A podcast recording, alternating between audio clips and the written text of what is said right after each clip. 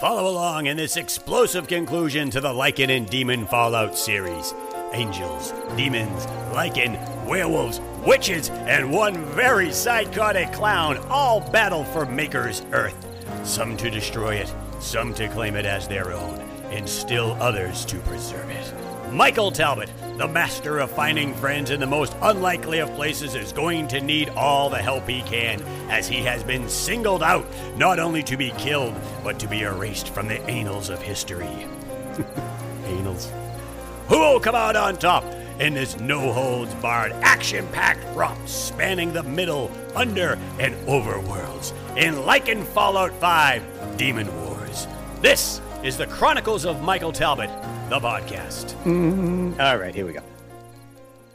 So, oh. So, can you hear my chair squeaking? No. All right, good. Because this microphone isn't that sensitive then. Because uh, when I'll do like my recordings and shit, like every little creak that this room makes, you can hear it, and it drives me nuts. I can imagine. I can imagine how would drive you nuts. so we are on Demon Wars, Oh. like in book five. Ah, so yes. I really I liked this story. And I know it says the epic conclusion, you know, and then five or six years later, whatever wh- wh- whatever the hell it is, you know, he just came out mm-hmm. with with six, which we're going to be doing next week. I'm Yeah. glad he continued with it because I cheated and I started listening to six today. like I said, you're better than me. I started listening to it today. I found out that it was already in our audible. I was like, oh yeah, I'm stopping. I, I gotta hear it. I didn't want to spoil it. I didn't want to spoil it. It's like it's, I've never read a book a, a book series where it ended and then continued. yeah, actually, When, it's um, gonna be my third time when I reread it because Yeah. I, I listened to the books before we get on the show. It's gonna be Mhm. my third time uh, reading it already. Yeah, Mark gives me shit because I listen to it at 1.7 speed, but it's like Mhm. I try to listen to it at least two or three times before the week is out. Uh, you Mm. know, in a week to get to it with everything that's going on. And then we had Labor Day, we had the long weekend. I don't, you know, I kind of decompress on the weekends. I don't do shit. And uh Yeah. so like yesterday and today, I even had it up to uh, to double speed at some points, and I'm like, all right, that's a little too fast. But when Yeah, I listen to it back, everything. yeah, when I listen to it back at regular speed, though, it sounds so slow. Yes, I'm a 1.2. Like 1.2 is like a good speed for me to listen to it throughout the day. Okay, and it felt it, was weird because I bought uh, the Matthew Perry autobiography, and I was Uh-huh. listening to it. I'm like, I know he had a stroke and he had a bunch of issues, but he sounds really slow. So I had to put it up to like 1.4, 1.5 for it to sound normal speed. And I'm like, okay, this isn't his life is sad. What happened to him with drug addiction and abuses and all that shit, but it's you know. It just it sounded better. I'm like, that's the that's that's the Chandler Bing we all know and love, you know, kind of happy go lucky. Yeah. Not this Yeah. sad, depressed, alcoholic, drug addict. want that. Yeah. Yeah. So, all right. So let's get into it. Demon Wars, baby. Uh, I love when Mark starts a book when he does his dedications because he always compliments Sean and, and and kisses his butt, and it's hilarious and it's great. Because I wish I could be a fly in the in the booth when Sean is reading back to himself what was written about him. You know, yeah. you can read compliments, but reading them out loud, recording it, like how does he not? I don't know how many takes he took to do it, and how does he not die laughing and just you, you can feel the smile in his face when he does it. You know? Yes, yes, yes, absolutely. A hundred percent. A hundred percent. Yep. Uh, he always thanks Tracy for being awesome, and he's always, you know, as a uh, as, as the the husband of a first responder, uh, as a medical professional and nurse. I like that he thanks the men and women of the armed forces and first responders. Like Mhm. kudos, dude. Class act. So um we open up with Tim looking for his eyes. It's like if you're gonna start a book, what better way to start it? I love Tim more in the buddy cop Mike Talbot world than in his standalone world. I think Tim works better with Mike or when he has someone to play off of like Mike. I, I feel like through the series, um, Mike has a tendency for some reason um, to get killers to calm down a little bit, which is weird, which is Yeah. weird AF. I mean, I can count at least five killers, like straight murderous people, and they're just like, for some reason, I want to hang out with you, Mike. For some reason, and it's just, I think he calms them down to an extent. Durgan never came around though, did he? Durgan, no, Yeah. So D- is Durgan the only kind of the only dickheadish character that Mike never got to to to do th- to, to to to calm down? who Uh, are the, yeah, who are the five? I'm trying to think of who they are now. I know Tim is Bro, one. you get get BT from Indian Hill, okay? Uh Calendar is an entire freaking demon. Jack, who is a killer, uh, been killing these night crawlers for I don't know how long. Okay, Okay. now you're my friend. Then you got um there's just so, there's so many cre- who else can I, who else can I get off the top of my head? Uh uh uh uh Jababon. Um yeah. how many of how many of the random Genogerians did he just get on his side? How how much respect did he get from these all like even and I think Indian Hill is probably like the biggest one where he got a lot of people to turn and be on his side. But Mhm. just there's so many like so many different characters that just got on his side, like just because of his character. No, good point. Yeah, no, that, that makes sense. You know, this I mean, not really the strivers, but he did get the strivers to do kind of what he wanted. Sort of. Mhm. So, Yep. Oh, it was awesome. I loved it. I loved it. I loved it. So, all right, let's try to read this. Uh, da, da, da. I just hit the back button, so it went all the way to the end. Uh, book opens. Tim's still blind, searching for his eyes. Comes across a charred character on the ground, and he's calling him Crispy or whatever he's calling him. It, which Uh, uh, is it oh Crispy? uh, no, it's um um. Oh gosh. Char- no. now that I said Crispy, we're, we're gonna think Crispy, right? Yeah, that was just gonna Sooty. Sooty, yeah, because he's full Yeah. of soot. And we think it's Tim. I mean, not Tim, uh, Tommy. Tommy. Yeah. You know, we find out later on. I'm kind of glad. I mean, it's the it's the Green Man. Like I, you know, the spoilers in this people. If you if you haven't figured that out by by now in this on this this show, then I don't know what the hell you're doing. Uh, it ends up being the Green Man that he comes across. I don't remember the Green Man getting burnt. I remember Azile cutting him to shit or uh, Yeah. Eliza killing him, but I don't remember him being burnt. That's why I thought it was Tommy, and I think a lot of people did. So I think the problem is is that this is one of those situations where Mark wrote himself in a corner Mhm. and he had to transition evil Tommy out, and there had to be a reason why Tommy was so evil to Mike. Um, Mhm. he says it in the end of this book, I think, that he just says he couldn't Tommy couldn't be evil to Mike. So he ended up actually um, making it so um, it was Ganlin in Tommy's place um, to get to, to get Mike down there to eventually get a deal. So it was never really explained the whole transition thing with who did Eliza kill in Ganlin's house. And um, even though Sooty originally said my name's Tommy, when um, Tim consumed him, it was Mhm. Ganlin and not Tommy. So is it kind of like a Tim situation where Galen possessed Tommy? Because I remember Tommy saying possessed when he was in the the fire burning, trying to get Mike to save him. Now that I'm Yeah. recalling that, and Yeah. Mike was thinking, what is he saying that he was possessed? So I save him, or Yep. he's just doing anything he can to save his ass. So I actually, yeah, that's right.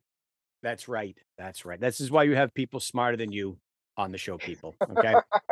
That's that's the key. Surround yourself with with smarter people and you and you look smart.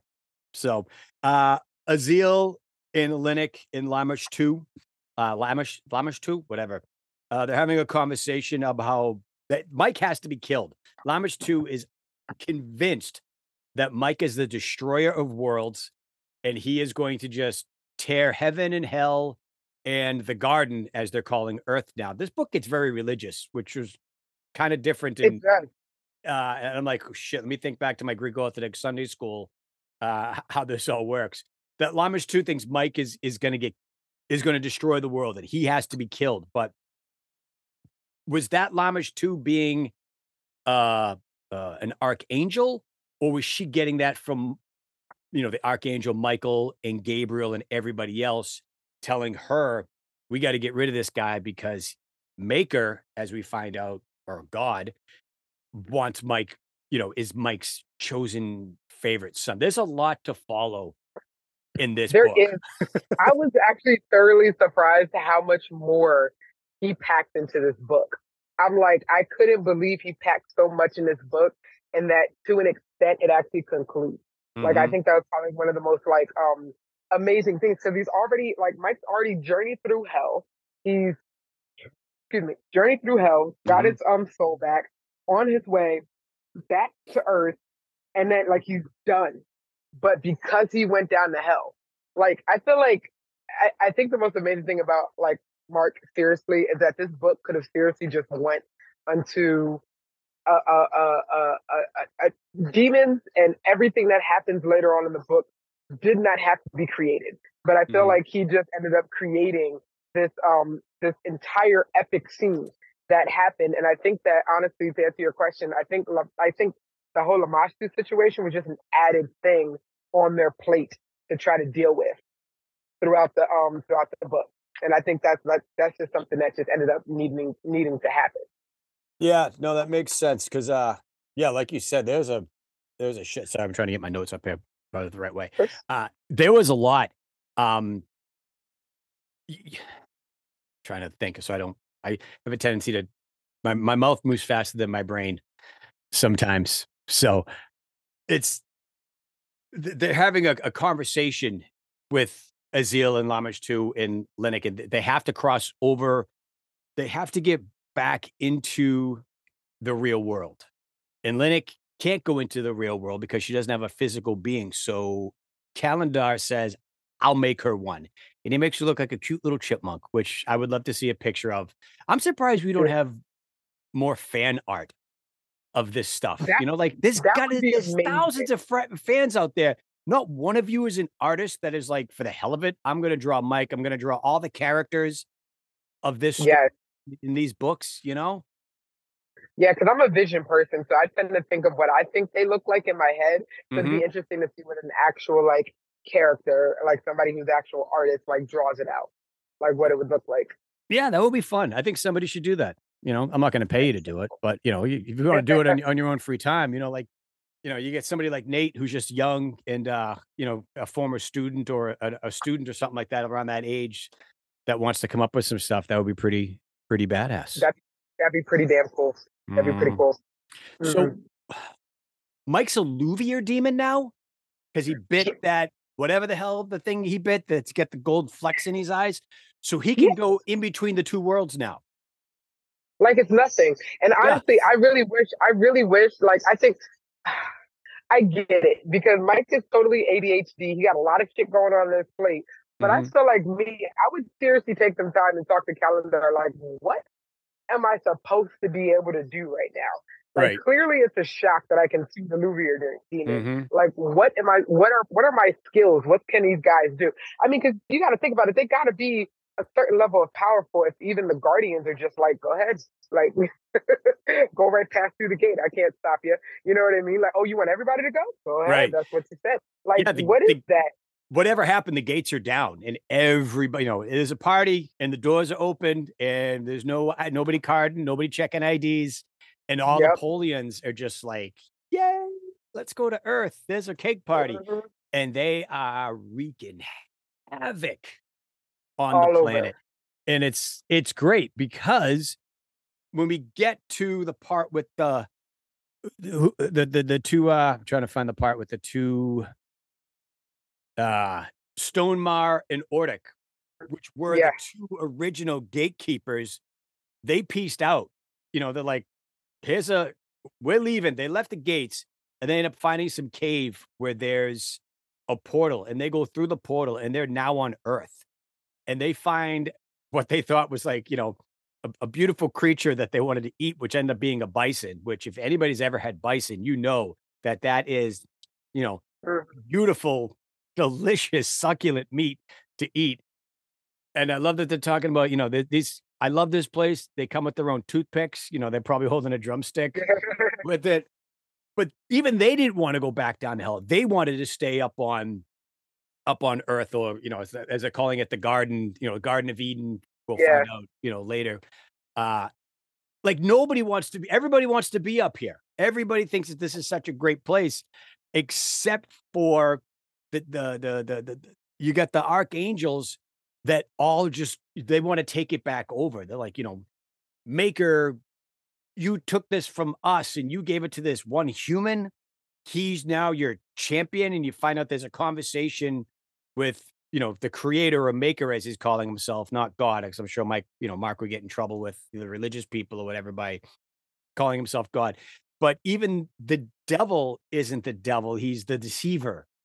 Mhm, and they're just mhm. sitting there. It's like, and this is kind of my whole view of of of everything that we're puzzle pieces. You know, we're we're we're chess pieces, we're pawns, and there's aliens or whatever just pulling our strings as a s- big social experiment, and they're just laughing at us, going, "Look at what they're doing with this place.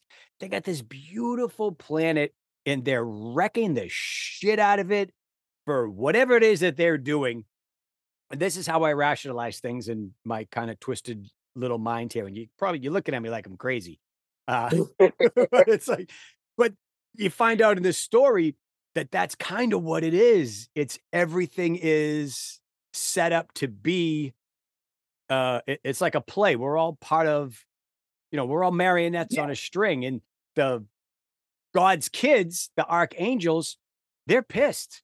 They want the earth back. They want the garden back because since day one or two or whatever it was when, you know, the whole Adam and Eve thing, you know, ate the apple, took the rib, and, you know, were banished, they've just been destroying the shit out of it.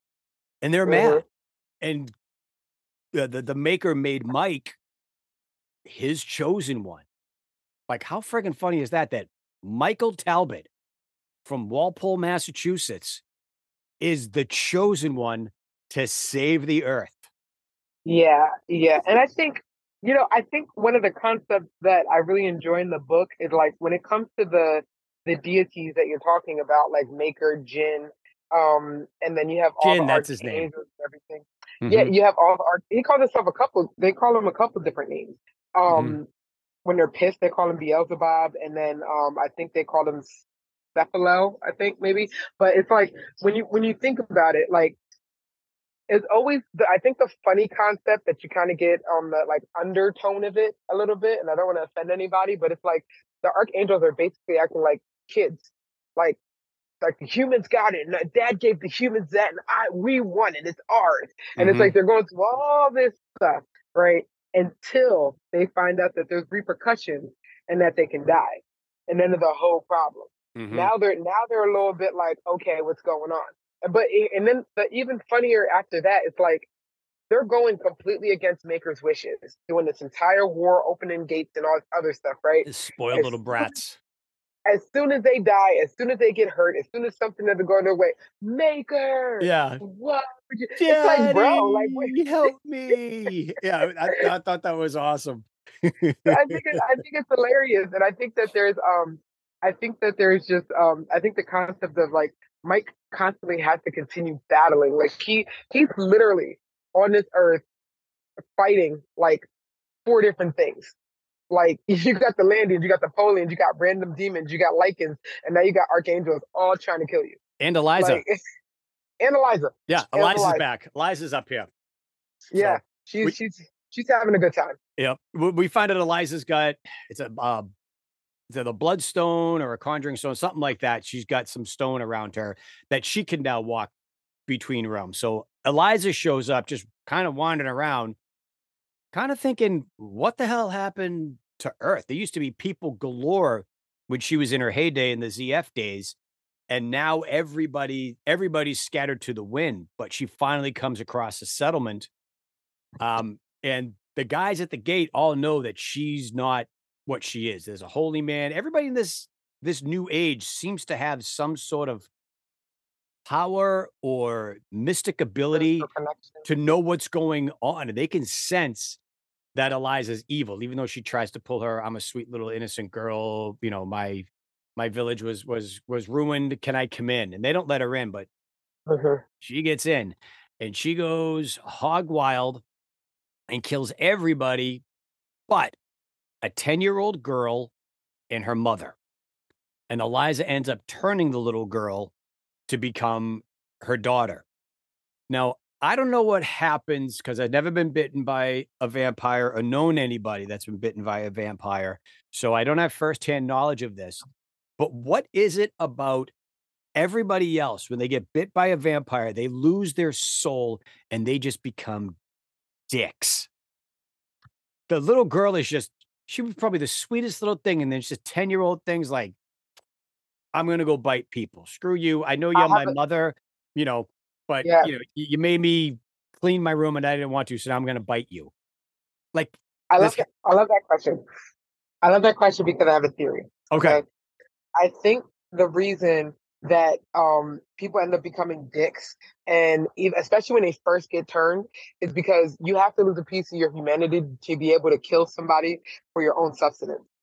And even though if you have the urge to do it, like there's there's messed up people out there all the time with urges, and they're just like, "Oh, I'll go to therapy, I'm fine." But mm-hmm. with this, in this case, you have such a strong urge that you have to sate to continue to live and it's not just an urge you need this to live a part of you has to die for you to be able to be okay with killing another human for you to live. Yeah, and that's my that's my theory on it. And that's where the bloodlust comes from, and I've come oh. to terms with this just in case I ever meet a vampire, so I already okay. understand. So I'm All okay right. with it. Mm-hmm. All right. So if you ever we ever meet and you ever try to kill me one day and, and eat me, I'll I'll understand why. Like it's just just her. She's just trying to survive, man. That's all it is. My nature, man. You got it. Look, so, uh, so Calendar's Calendar's ready. He sends a word to Azile, word to Azile that he's created a little, a little, little body for Linnet, which Linnet thinks looks nothing like her, but you know she's no longer the little clove hoofed, whatever dog snout thing. She's now a, a cute little chipmunk, so to speak. Um, and Mike and Matthew and Azile, they all go out into a field. They leave Denarth because summoning a 15 foot red demon in the gates of Denarth probably won't go over too well. So they go outside of the walls into the woods and they have a little summoning party. And Calendar and Linnet come out and it's, hey, we're here. And, you know, they find out all about the plans and what they want to do. But when they try to get back into Denarth, they're denied. Lana has closed the gates to any outsiders, including Mike and Azile, which their family sort of, but they are residents of Talbotton. Lana is trying to keep her people safe.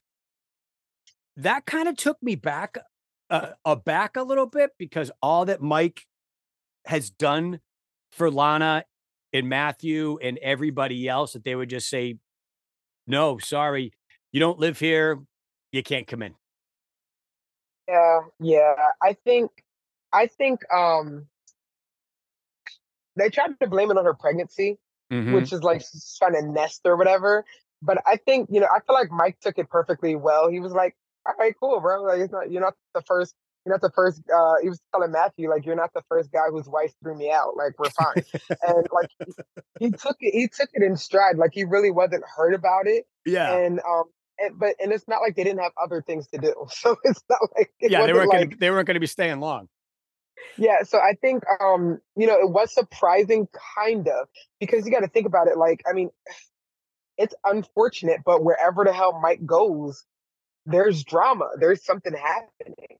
Mm-hmm. And she's like, bro, like I'm trying to make sure my people survive. Like I, I need my people to survive, so I need to cut you out. And it's like it's a harsh truth, but it's a truth.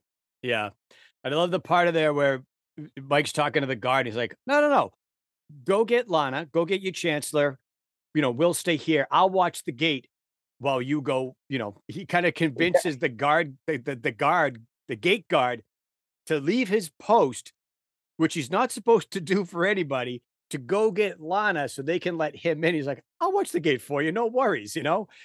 And then along comes the the the weary travelers that Mike's like, sorry, yeah. this gate's closed. You got to go to another one. He's trying to be the bigger guy. He's trying to be nice. And this one dude is just being a total asshole uh, you know, calling Mike a beard splitter, which I thought was freaking hilarious. Um, and all the rest of this. And then they go to the, the guy ends up telling off Azile, not realizing what he's doing. You know, listen, bitch, you know, men are talking and blah, blah, blah, blah. And she's like, oh, no, you didn't. And the guy that's with him knows exactly who everybody is. Like, dude, you need to shut the hell up. Do you know who this is? This is the Red Witch. And the guy's face just stone white panic. Like, I'm so sorry. the curse or the curse that she puts on him, air quotes for the audio people, that she Mhm. puts on him, where she's going to give him six months. If you every time you insult somebody, your penis is going to get smaller. And if you're nice to people after six months, we'll stop and we'll let it, you know, you'll be fine again. Knowing it's a total BS threat because Mike's like, can you do that? I, know. I never, I never did it, but he was going to know. Like, probably. Mike's first reaction is, could you make mine bigger every time I compliment you? You know, Of course, that was his first thought. Like after he figured out she couldn't, she didn't do it. It's like, well, can you make mine bigger? Like, Yeah. can we do that? uh, Oh God. it was great. It was great. I love that part. But it's shortly after that that Azile sees the the the, the golden flecks in Mike's eyes, and Linux rats Mike out saying he fed on a Louvier demon, and Azile is just like, "What did you do? That's not even possible." Both First Azile and Calendar, both of them. Even Yeah. is like, bro, what? You did Yeah. what? That's like, come on, man. That's crazy. It's like beating Mike Tyson. It just doesn't happen. eh, But when it And it's does, it's a pretty big friggin' deal. Even Calendar is like, I would wrestle you to see if I could still win, but if Yeah. we had the time. Like Did I Mike felt and like Calendar Calendar's ever like a little fight? insulted. Yeah. Did Mike and Calendar ever fight? I don't think. Not in here. No, I don't think they did. They. I know they did in. Um. No, they didn't in Shrouded World. They were I, around. but I honestly, th- they were around, but I never, um, I haven't gotten through Shattered World yet. Oh, have you gotten to the part with Calendar? The Calendar part? Yeah, I have gotten around the calendar, and then he popped up again later. He did some deal with some people or whatever, but I, I, I kind of fell off after that. Okay. Yeah. They, then they don't fight because I remember them. It's like a Tim situation in uh the the the, the Sasquatch book, uh, Mm. Devil's Desk, where he kind of talks him out of fighting him. You know, Mike Yes. Mike does a battle of wits and you know he wins. And but you know, the number one rule is never have a battle of wits with an unarmed man. So which Valid. Mike has very little brains. So um we get to the part that's just titled Two Old Men, which I thought was great. And Mhm, that's mhm. um Jin and Maker just sitting there having a conversation at a picnic table or whatever about Yeah. Mike and about the garden and what are you gonna do? And you're just gonna let it go? You're gonna give it back to the kids with the archangels, arch archangels? There we go. And or, or or who is this dude that you got running your world? He's your he's your he's your he's your guy. You know, it still boggles me and hilarious that Mike is you froze. Hey, you are. You're back. You froze for a second. Um, Oh, sorry. I, I think one of the funniest parts of the entire conversation is that Maker doesn't know anything that's going on. And uh who was called down? Gabriel. Gabriel's down there and mhm. he's trying to act like he didn't do anything wrong. Yet uh uh Jen is like, Oh, but they did this, and could I have stopped them? Probably, but I Yep. wanted to see what's gonna happen. Like I like and that's what I think is so um intriguing about jokers, deceivers, things like that. Like they're they're more intrigued of like the outcome of somebody else's wrongdoings Mhm. than their wrongdoings. He's like, could I have stepped in? Yes. Did I want to see what's what's going to happen more? Yes. So I did that, and it's like it's hilarious to me. It's, It's- hilarious to me. It's the kid at the riot holding his cell phone. It's like, no, you can help somebody out. There's somebody drowning in a pool, but you're videoing it. You know, I want to see yeah, what like I need happens. this for YouTube. I need this for YouTube. Like I'd Yeah. rather see what happens than get wet. But you Like, find I'm out sorry. that Gabriel is responsible for the Green Man, for for uh, uh um, not For Merlin, Ganlin. Ganlon. That's name. I'm trying to think of what Yeah. the two names were. That he's responsible for bringing Ganlon because he wants Ganlon to kill Mike because Gabriel knows that Mike is uh Maker's chosen one and it should be him. It's he's a spoiled little. I never watched Succession, but I have a feeling that that's what they're all kind of acting like. They got the head guy of the corporation in the company, and their kids are just fighting over it. Like, I want it, I want it. Give me this. You didn't do that. And Ganlin was created to not only take care of Mike, but to also get Gabriel, the kid, Mhm. so they can travel through worlds easier. And I think again, I think another thing that I really enjoyed about it is like Jin even points it out. He was like, they had a plan, but it wasn't foolproof. Mm-hmm. You know what I mean? And it just shows that even omnipotent omnipotent beings or higher power entities um aren't foolproof. Like they can still make mistakes. Mm-hmm. Yeah, they're definitely flawed. Oh, they're yeah. flawed beyond belief. But and they they want to hit the reset button. They've said, you know, your social yeah. experiment has failed. Look at what yes. they've done. It's, you know, they're, they're down to a handful of people. Let's wipe everybody out. You know, let's do a great plague, or let's do a flood, or let's do whatever. Wipe them all out, and we'll do that. I think that's what they're trying to do with the Polians and getting the gates open and just having everybody come through. Um, yeah. Mike has yeah. the brilliant idea to go get zombies to Again. release. Yeah, zombie. I, I think you kind of have to have some sort of zombie representation in a lot of Mark's books. I think people would be. It's kind of like the little Easter egg in there. They serve mm-hmm. really zero purpose except for stalling in kind of killing some of the Polians. It's just like we have a giant army of zombies that will stall the Polians from coming and eating all of us. Because the Polians team up with the Lycan.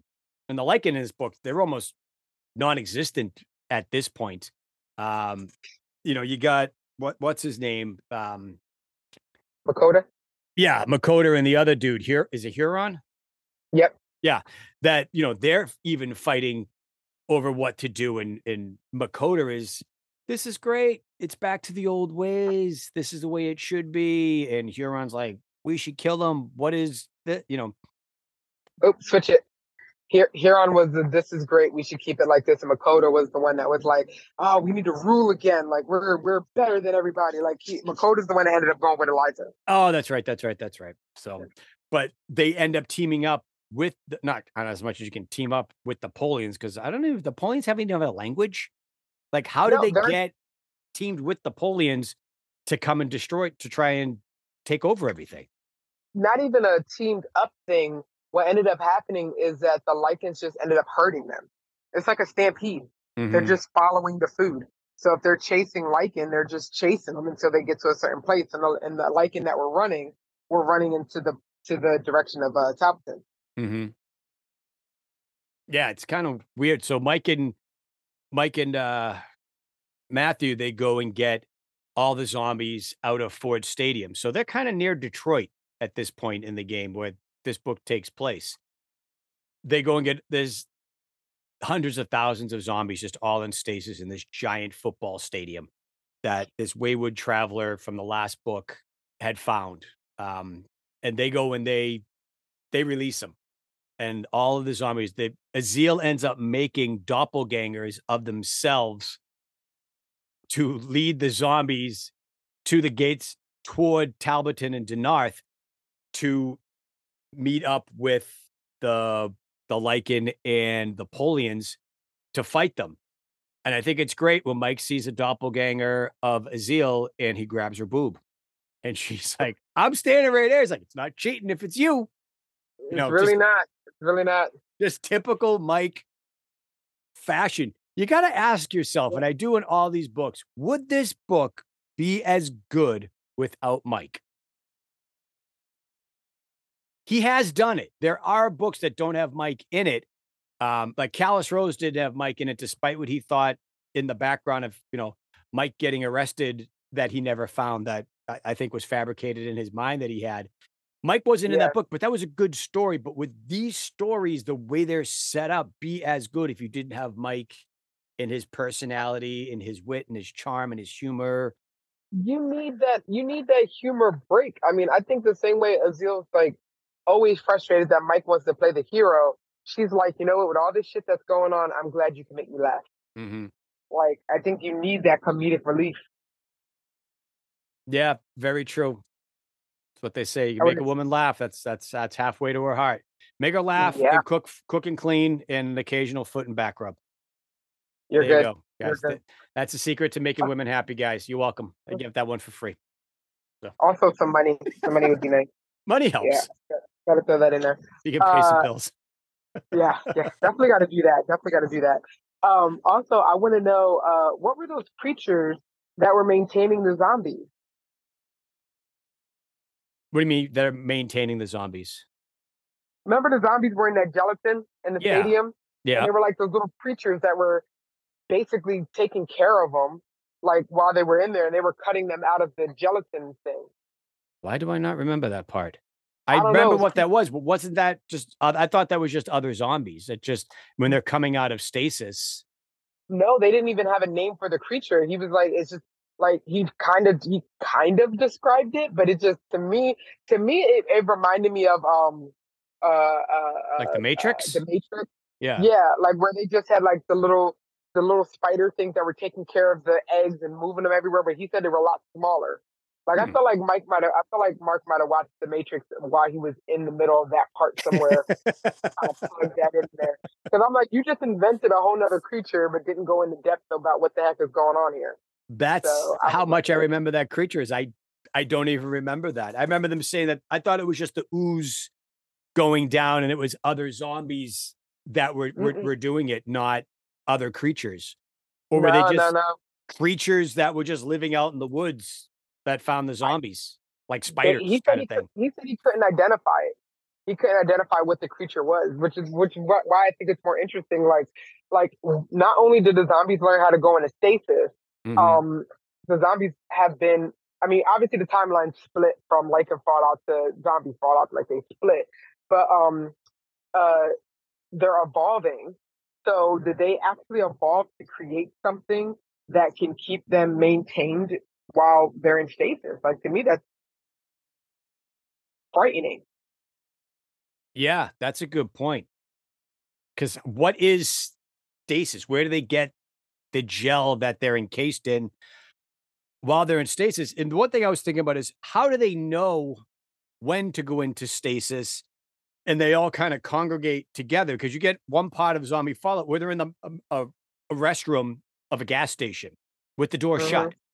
Like, did they go in there, all shut the door, and then all just kind of climb on top of each other and, and meld into one another? Well, I feel like a part of it makes sense. Like if you're a type of creature that just needs to like you're waiting for your kill, like Mhm. the like like it makes sense in the very beginning of the zombie apocalypse for all the zombies just to be wilding out and going crazy and eating whatever they can. But then as the supply dwindles, like the zombies were evolving consistently. And if you look at like any type of virus, viruses consistently mutate so they can survive. So I think it's the same thing with the zombies, but then it's like, bro, at one point they were humans. Mhm. So where did they get the gelatin? Where did they get the mindset to just stand there? And the fact that they're just standing there conserving energy until there's a food source is is scary AF. Like it's Yeah. scary AF. that's showing like conscious cognitive behavior that they their bodies can do this but there are no in this new world this new age of zombies there's no bulkers there's no speeders there's none of the zombies. melders i mean we find out about the melders later but there's none of those it's it's just the the slow shuffling zombies Yeah. where did Yeah. where did all the other ones go at or when they go into stasis mode do they kind of hit the reset button and they go back to original 1.0 zombie form and then as they evolve and if they're as they're out they start to reset and reboot and you know get their their sea legs under them so to speak and start to become the fast zombies and the speeders and things like that Ugh, so many questions. It goes into so much depth. ZF is going to be a whirlwind of questions and conversations. Oh God, yeah, yeah. Like I feel like for me, I've just come to my own conclusions about certain things. Like I gotta just live with that. it's going to be interesting to hear everybody's take on what it, uh, you know on on zombies because everybody has and even Marcus said he's gotten some shit from people be- of the zombie lore. It's like, well, it's made up. They're not real. It's, you know, one guy made something and then they go with it. But has anybody said anything to him that Eliza walks around during the day? She's a vampire. Mike Yeah. walks around during the day. He's a vampire. You know, what she can do. And I kind of question that myself. I'm like, wait, Eliza's she's a vampire. She's full blown vampire. She walks around during the daytime and she's looking at the sun and and and, and everything else. But people give him crap for making Tommy a bad guy. I mean, obviously Tommy being a bad guy. I don't think anybody was cool with that decision at all. Like I was, I was, I, I liked it. I liked, I liked the twist. I was like, good. He's too much of a goody goody, you know. I, but I yeah, like to go against the grain sometimes. I eat my cereal with the fork, so who knows? Oh, see, see, that's yeah, yeah. I always got to be if if something's popular, I don't like it. I want I want to go against the grain to be like, I'm that cool guy. I don't like what's popular. Eh, eh, eh. I don't want Tommy to be late. a good guy. but then I'm late because then I'll, I'll, watch I watch like the popular TV show and shit like that yep. years later. And mm-hmm. I'm like, mm-hmm. yeah, I missed, I missed, out on that. That's fine. That's fine. That's fine. No. Yeah. Uh... Mike ends up having a conversation with Maker, and this is kind of the uh the the the the crossing point, like kind of the going in from the the second to third act in this story, where Mike tells him, "Listen, I'll do it. I'll be your champion. I will. I'll fight the archangels. I'll save the earth. I'll be your dude. But if I win, moving forward, there is zero interference from above or below. You just let us live. Let us be and that's it. And Maker says, "Okay, we'll we'll do this," and offers him sanctuary uh, in his house, and they all say no at first, and then Matsu Mike says, "I'll do it," but Maker ends up taking uh, MJ and why can I not remember Aliana. Oh, Aliana. They kind of get a, a, a you kind of wish they were older that they would remember this, but they kind of get taken up to heaven. To yeah. you know, God, God is babysitting Mike's kids. Yeah. and I'm not gonna lie, it was a little impactful when Mike said, "No matter what anybody says, like I gave my children willingly to God." And I, usually that's a death thing. Mm-hmm. Like they, they saying something like, but it's like it, it was it was very impactful to hear it. Like the kids weren't dead, and it was just like, you know, it's like I willingly gave my children to God. I'm like, damn, that, that like something about that sentence in the context of the storyline was very impactful. Mm-hmm. Yeah, it was it was it was pretty deep in that. Um, we hear from the uh, not the Polians, the um, oh, what's her name? Amy, the McDonald's people that love the uh, that worship um the worship McDonald's. McDonald's. Yeah. Which yeah. which again was just another like big twist in the story because you're like, bro, like how much more can they actually take right now? Mm-hmm. You know, mm-hmm. like there's so much back and forth, back and forth. Like it's it's it's it's bananas because now the the um Landians are Landians. That's who they are. Yeah, they have a new leader, well, spiritual leader, who's high on power. Yeah, she's a little kind of a. I, I don't like her. No, I didn't like her either. And she, they end up killing Anuntuk, which was fucked up. Right? It's like that's that the leader. I was not expecting that at all. I was expecting like all the tribe leaders to come together at the end and all fight. And when they get to the point where they're they're meeting again and she's doing her whole big spiritual thing with her antler horns and everything. She's like, you know, Mike asks, Where's Anuntuk? And she's like, She's hanging up in the city square from her feet as an example, not to go against me because Lamashtu has taken over this one to become, you know, this young girl that they were trying to figure out who she is. How did she get all this power within the a, a couple of years of of you know when they met her the first time, she was nothing, but now she's got all this power. You find out that Lamish Lamashtu gave this girl her power to become a demon, a god, a witch. She calls herself a god, but is she really because she's done by Lamashtu? It's it was kind of confusing a little bit, but what, who she like why she was created or why she was given the power. But everything in this story basically just comes down to we got to kill Mike. Everything that's is about killing Mike from beginning yeah, to end. That's pretty much what it is. Like they, I think Lamashtu just basically needed somebody up on Earth, um, besides Tim, uh, that he could kind of uh, like I'll give you this power if you make sure that you kill Mike. Mm-hmm. Like no matter what he needs to go down. And she's like, all right, cool. And then it's like now I got all these powers I can do all these crazy magical things. All right, I'm gonna try to kill Mike. But she just, I mean, Spider Man said it the best with great power comes great responsibility. And she just went crazy. Yeah, she kind of took it in a, a totally different direction and uh, was not was not happy with her. Didn't I'm I'm glad, you know, w- w- what happened to her with her demise was was definitely well worth it. But I, I, I think it's time to to talk about Tim in this story being once again the unlikely kind of hero.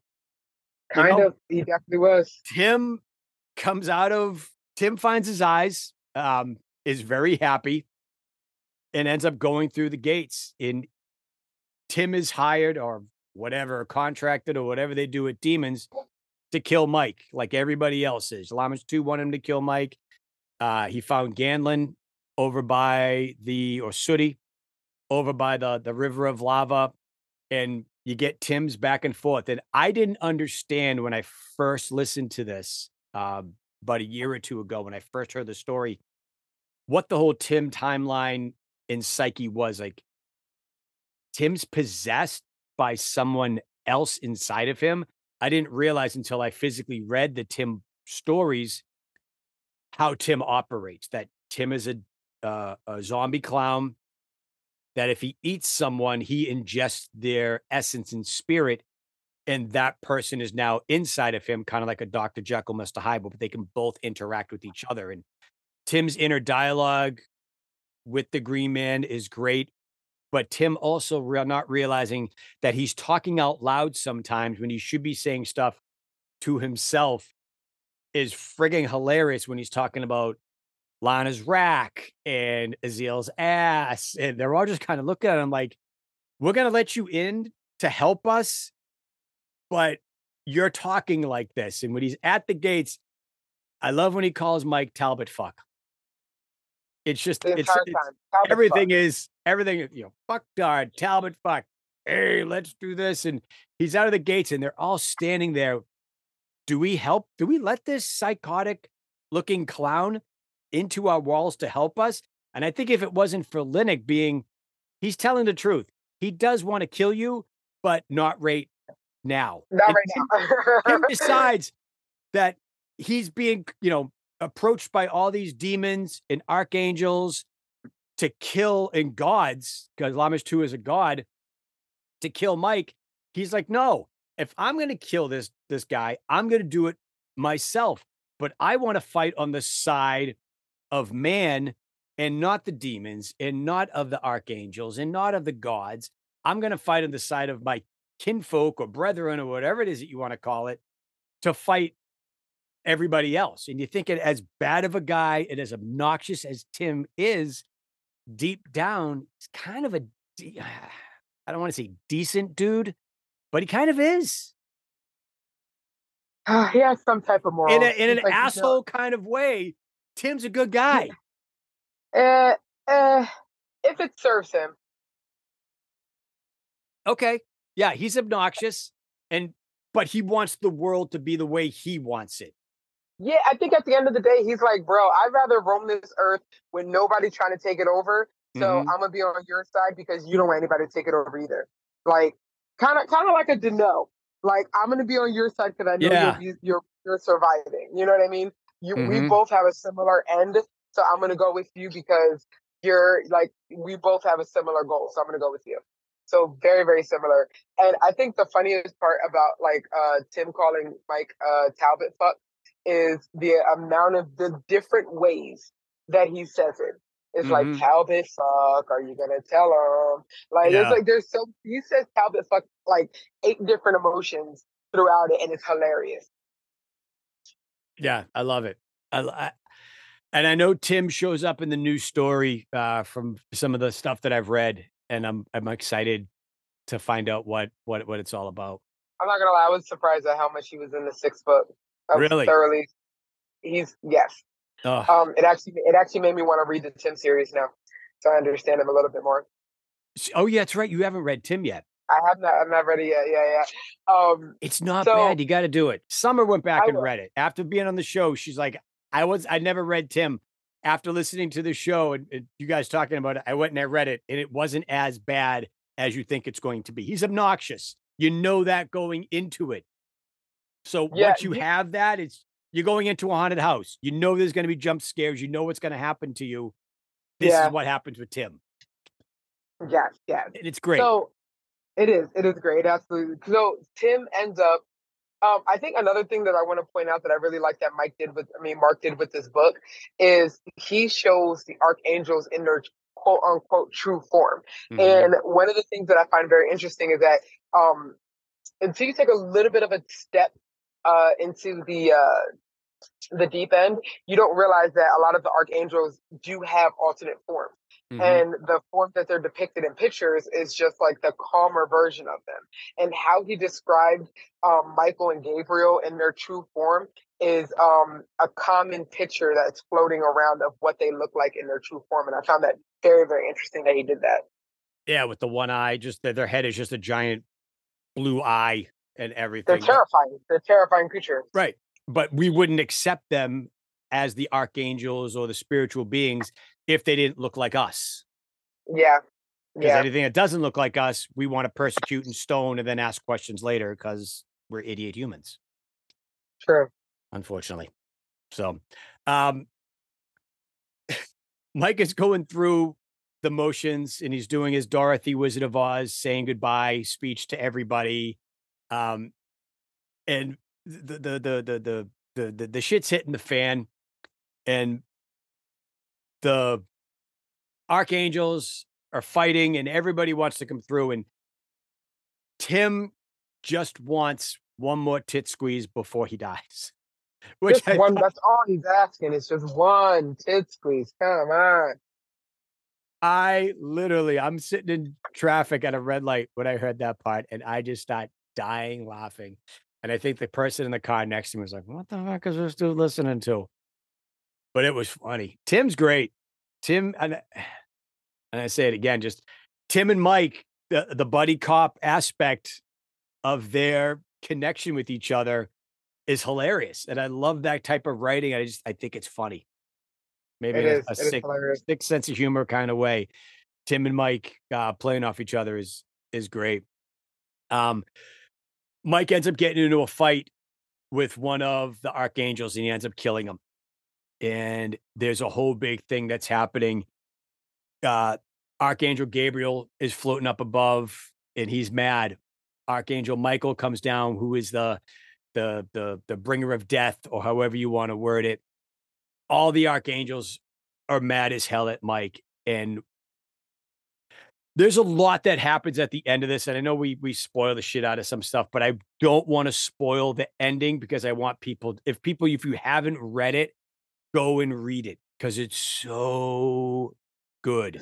so good And I there's love a lot of really good fights and depictions of what's going on in the book here You're right. And I like how it ends um because it does kind of it does tie in to the new story where he says, you know, we had some adventures uh but those that's their story to tell.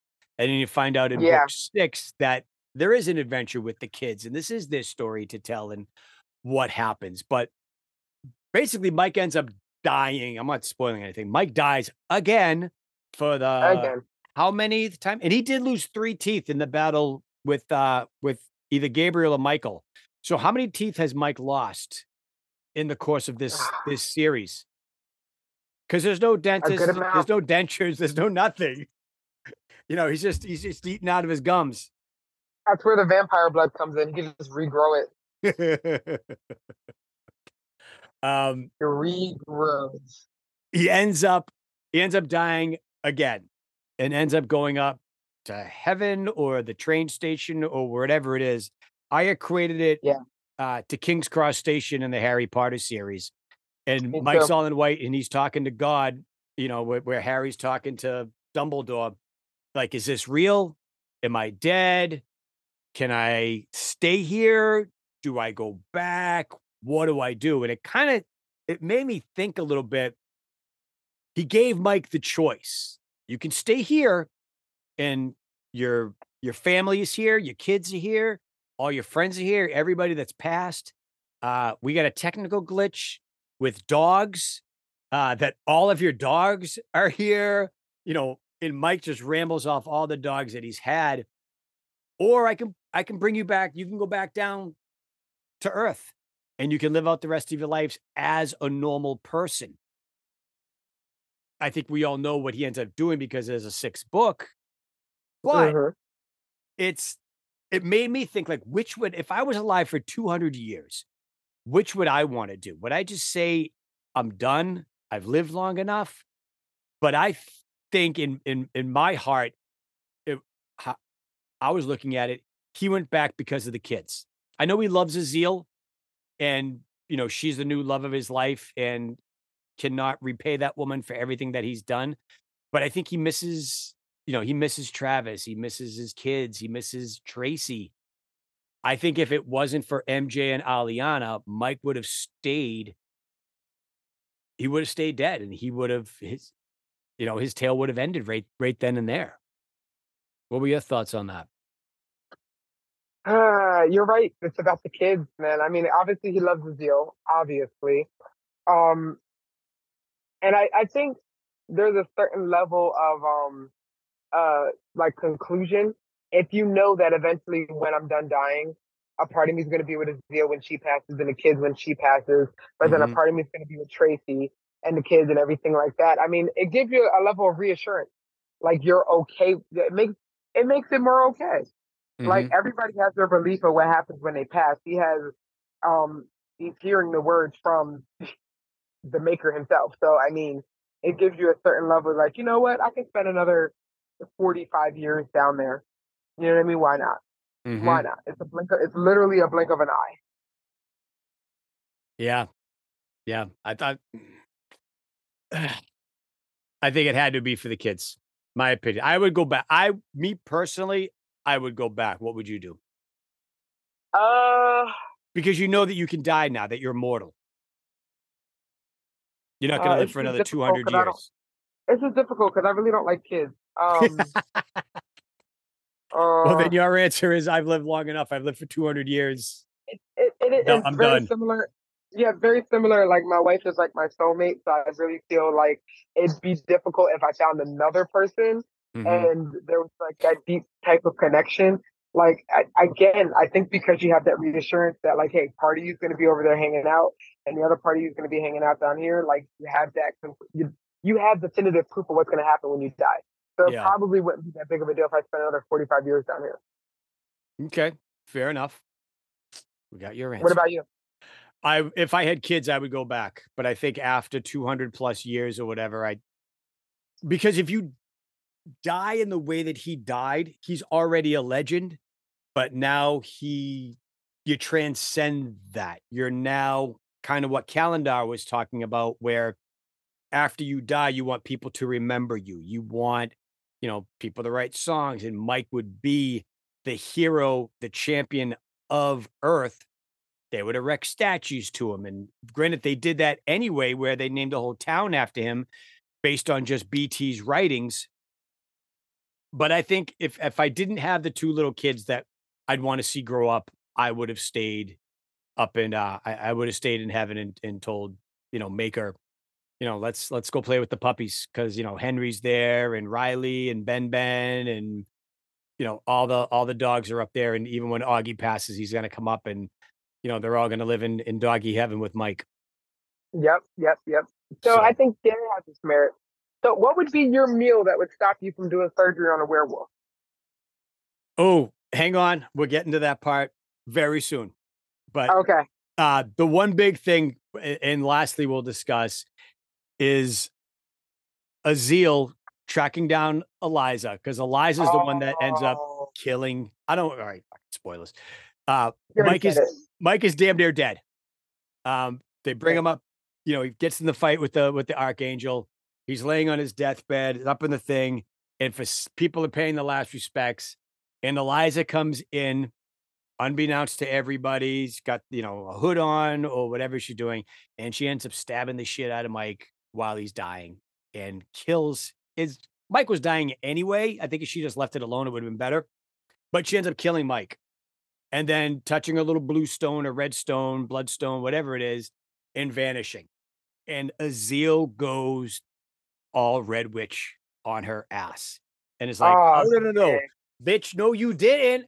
I'm coming for you. you. She Yo. tells Matthew, hold my hold hold my kids, puts a projection spirit and finds Eliza.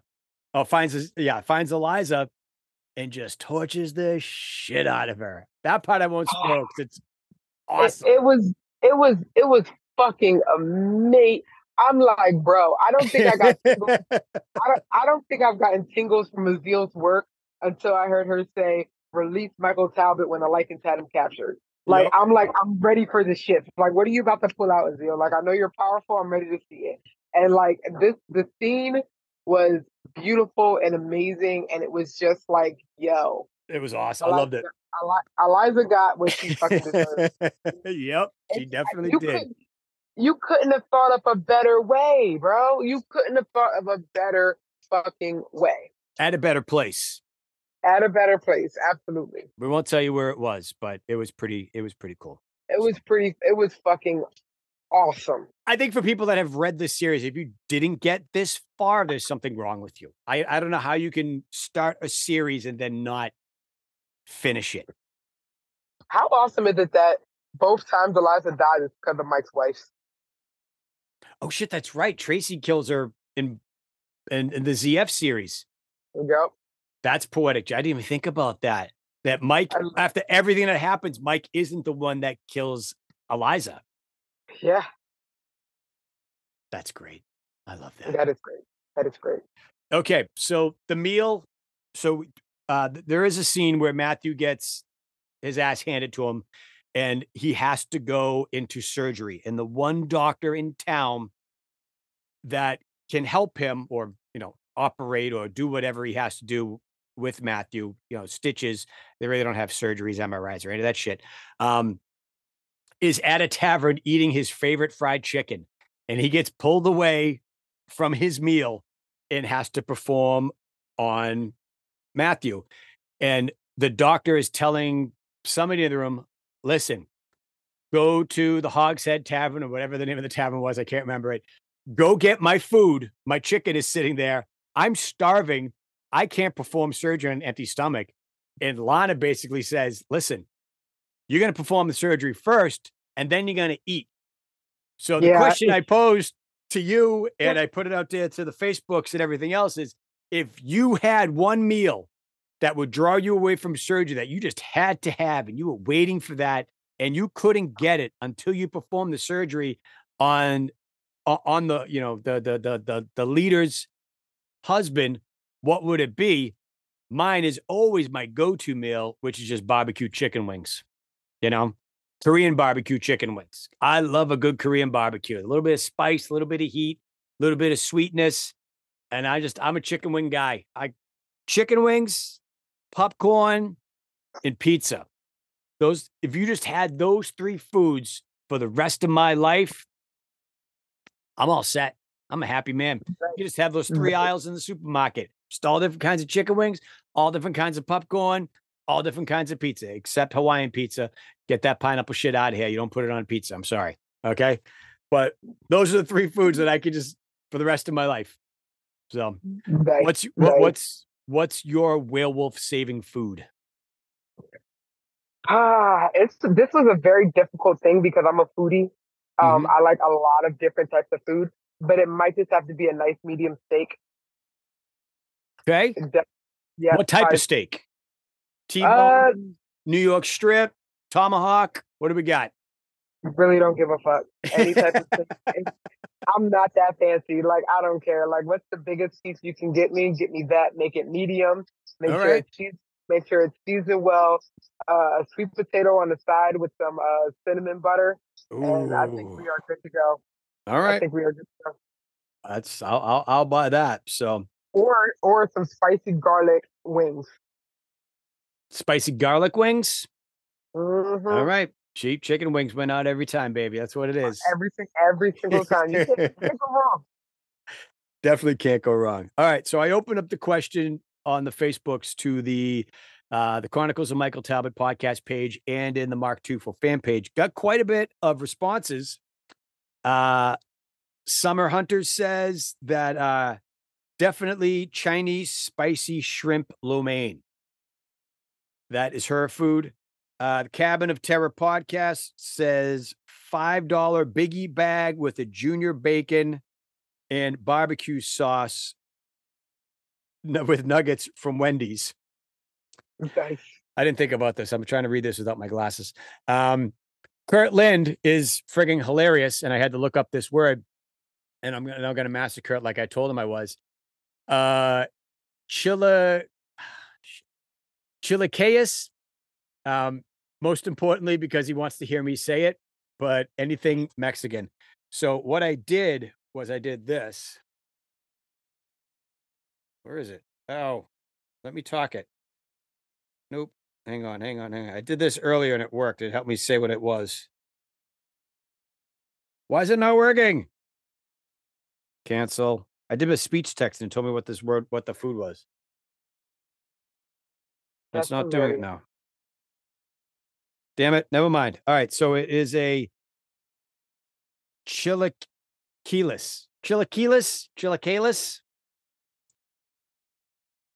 I don't know. C H oh, I L A Q U I L E S is what it is. That's what he wants. I wish I knew what you were saying. Me too. Let me try it this way now. Why is this not working? I did it earlier and it worked. I'm going to try it one more time. And if it doesn't, then forget about it. Nope, it's not. I'll post. You, you look go look go to the Chronicles page and see what it is because that's what he put down. It's some kind of he loves Mexican food, is what it is. What it buckles down to is anything Mexican. But this one had a, had a QU in it. And what are some of the other ones? Hang on, let me go back to. We got to look on Mark's page now for people that had put it on there. Here we go. All right, all comments up by all. Okay, here we go. Casey Decker says cheese enchiladas and bean burritos. Yum.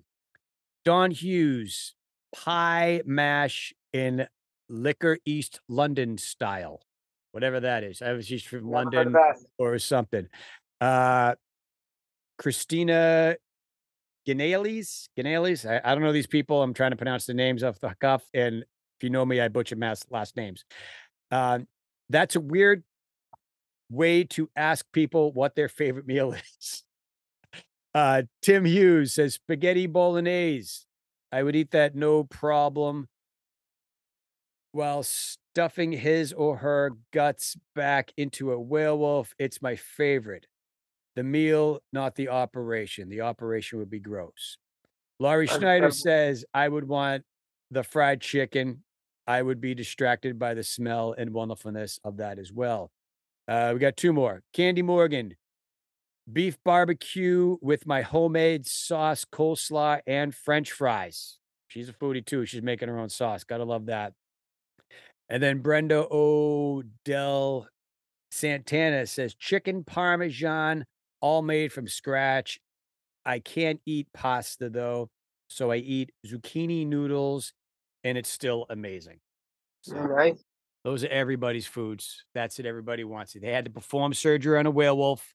That would be the food they would need to have to be able to do it yeah. properly. So, ah, uh, Amber, we did it again. Yes, we did, Jeff. We are back next week for Resurgence. This was supposed to be the final book, but we all know never say never, kids. Never say never. You never know. Resurgence is out. Thank you all for joining us oh, here oh, today. You haven't what? got to the end of it yet. Book six? You haven't finished it yet, right? I just started it. Like I started okay. today. They literally just got to the town and found that got brought the chick back. And so I don't yeah. even know what happened to the chick or the town. Got it. Uh, when you read the end of it, you'll see why that sentence is moot about if there's going to be another one. Oh, okay, good. Everyone's pissed. Everyone's pissed. pissed in what way? I hate the way he ended it. Like I hate it because I love it so much. I'm like, oh God, you better have the seventh one in draft right the fuck now. like, oh, okay, okay, okay. You just fucking wait, yo. well, I think we're doing a follow up with him next week. Um, okay. when we finish when we finish the series, I like to have him on to talk about the making of it and stuff. So uh, I'll, post questions to people that they can ask, and awesome. I'm sure that will be one of them. But um, thank you very much, Amber. Thank you all for watching. As always, Chronicles, uh, Chronicles of Michael Talbot, the podcast on Facebook. Uh, if you're on the audio version, you want to see what we look like. There's a video version on YouTube. If you don't like looking at us because there's too much crap going on in the background and you just want to be audio, we're on Audible, Spotify, Amazon, Apple, all of that fun stuff. Uh, as always, read all the books of Mark Tufo. Check out Tim. It's a great series. Don't be afraid of the language. He's just a fascist, uh, a male chauvinist asshole that everybody knows in their life. So, uh, what did I forget? Did I forget anything? Uh, no, I don't think okay. it is. If you want to get on the show, be a part of the discussion, email me, Michael Talbot Podcast at iCloud.com. Follow us on Facebook, Instagram. Um, yeah. Uh, check out Amber and her wife's reviews on Amazon. They are Amazon influencers. Excuse and me. That we are, yes, on the Amazon app. All you got to do is go into um, where it says Amazon Live. It's a new feature on there. Type in Melody Leon and Amber Smith, and you will find us on there. And right now, I'm actually uh, reviewing the Like Lycan Fallout books because they do not have video reviews on them yet. And I'm like, how dare you? So I am doing uh, live streams about the uh, Lycan books, and I'm also doing short little reviews underneath the books uh, when you look on Audible or Amazon for that. Awesome. And if people buy the book based off of your review, what do they do so you get credit for it? Not a damn thing. Just buy it. Uh, Amazon takes care of the rest. So if you buy it right from your page, if they if they just look at my video and then mm-hmm. they go and buy whatever they want to buy, then I get a commission off of it. Very simple, very perfect. Girls got to get paid. Let's go. How are you doing? I'm trying to retire off of this. Come on, I love it. Yeah. every little bit helps, and every bit helps goes to Mark uh, to keep writing and keeping Chloe fed because that's what it's really all about. I mean, that's that's another reason why I'm doing this is to make sure Mark has enough money to feed Chloe and and any other bulldogs that he decides to get in the future. I'm here to support his bulldog passion. Yeah, I mean, they're great, and they're great stories. More people. I kind of don't want everybody to read them because we kind of want to keep it all to ourselves. But because Mark is such a cool ass dude and the stories are so good, he should be more popular than he is. Everybody, his name should be right there next to Stephen King. You see Stephen King, Mark 100%. Tufo, Masters of Horror, Zombies, George A. Romero, Mark Tufo. Yep. You know? Yep. hundred percent. hundred percent. It's awesome. So, Amber, thank you very much. Thank you, everybody, watch for watching or listening. You all have yourselves a good night. Have a good night, guys. Take it easy. You have been listening to the Chronicles of Michael Talbot, the podcast. Copyright 2023 by Chestnut Hill Studios. Hosted by Jeff Royds. Technical advisor Mary Napoli. Music by Burnt Ends.